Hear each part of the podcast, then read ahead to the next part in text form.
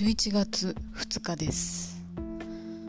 えー、高校生の頃から、えー、11月になると、えー、自転車のハンドルを握る手がかじかみ出してそろそろ手袋が欲しいなと思い始める、え逆に、えそう思い始めるとちょうど11月だなっていう感覚があったんですけれども、えこの2022年の11月は、え風呂場から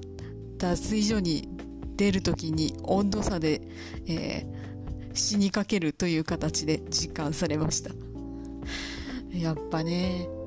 今年こそは洗面所にヒーター買わないかんですね。なんかいいのいい機種知ってたら教えてください。えー、まあ、こんな形でねあの季節の便りというのは、えー、やや積極的にこちらでも、えー言い残していきたい。まあ、後々、こう、改めて聞くかどうかはさておきね、えー、そのような記録としても、えー、機能させていきたいものです。